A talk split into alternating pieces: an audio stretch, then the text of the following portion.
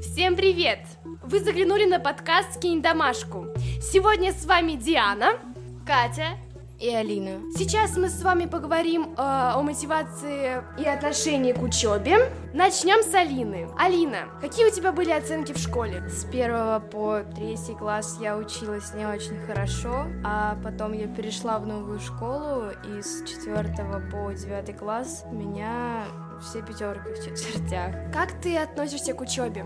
Вообще к учебе отношусь хорошо, но именно к оценкам не очень. Я не считаю, что они всегда показывают уровень знаний человека. Когда-то это может быть просто показатель того, что человек вовремя подвертелся как-то или договорился с кем-то, или грамотно списал.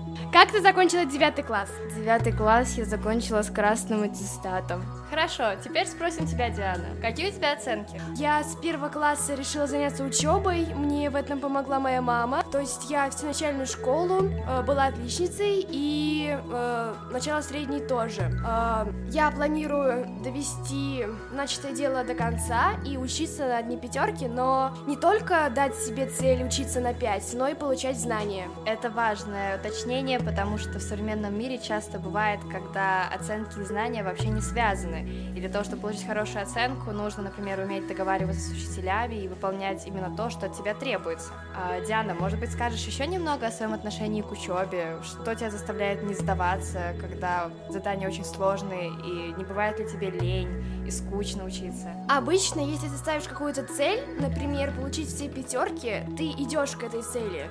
Если ты просто учишься и хочешь получать знания, то ты реально будешь это делать. Как ты это хочешь, ты желаешь это, и тебе будет проще сделать то, к чему ты идешь. Так, Катя, а как ты учишься? Моя история отличается от истории девочек. Они у нас все разные. Первый по четвертый класс я училась нормально, но не только на пятерке. Четверки тоже встречались.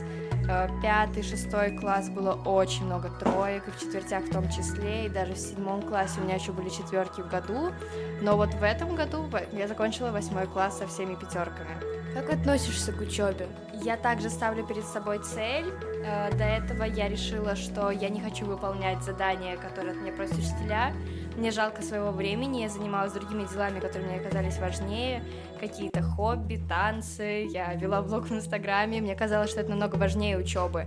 А когда в восьмом классе я поняла, что я могу, я сменила школу, и я сказала, что я хочу получить все пятерки, я поставила эту цель перед собой и добилась ее. Катя, а ты можешь дать какие-то советы школьникам, которые не знают, э, какие ставить себе цели, получать ли лучше знания или учиться на отлично? Честно говоря, я очень долго разбиралась в этой теме для самой себя, потому что сначала я доказывала родителям, что я не хочу правильно учиться, что пятерки не значат совсем ничего, и что самое главное это знание, и надо заниматься тем, что тебе нравится, а не тем, что от тебя требует общество, родители или учителя.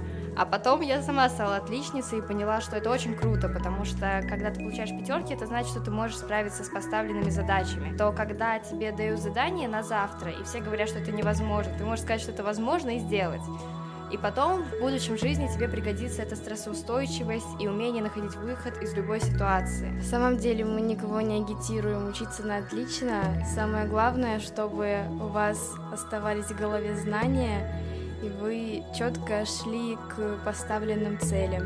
Но если вы хотите быть отличником, отличницей, то идите к этой цели. Если хотите знать химию и биологию на отлично, стремитесь к этому. Иногда, например, на математику можно забить. В общем, с вами были Алина, Диана и Катя. Пока-пока!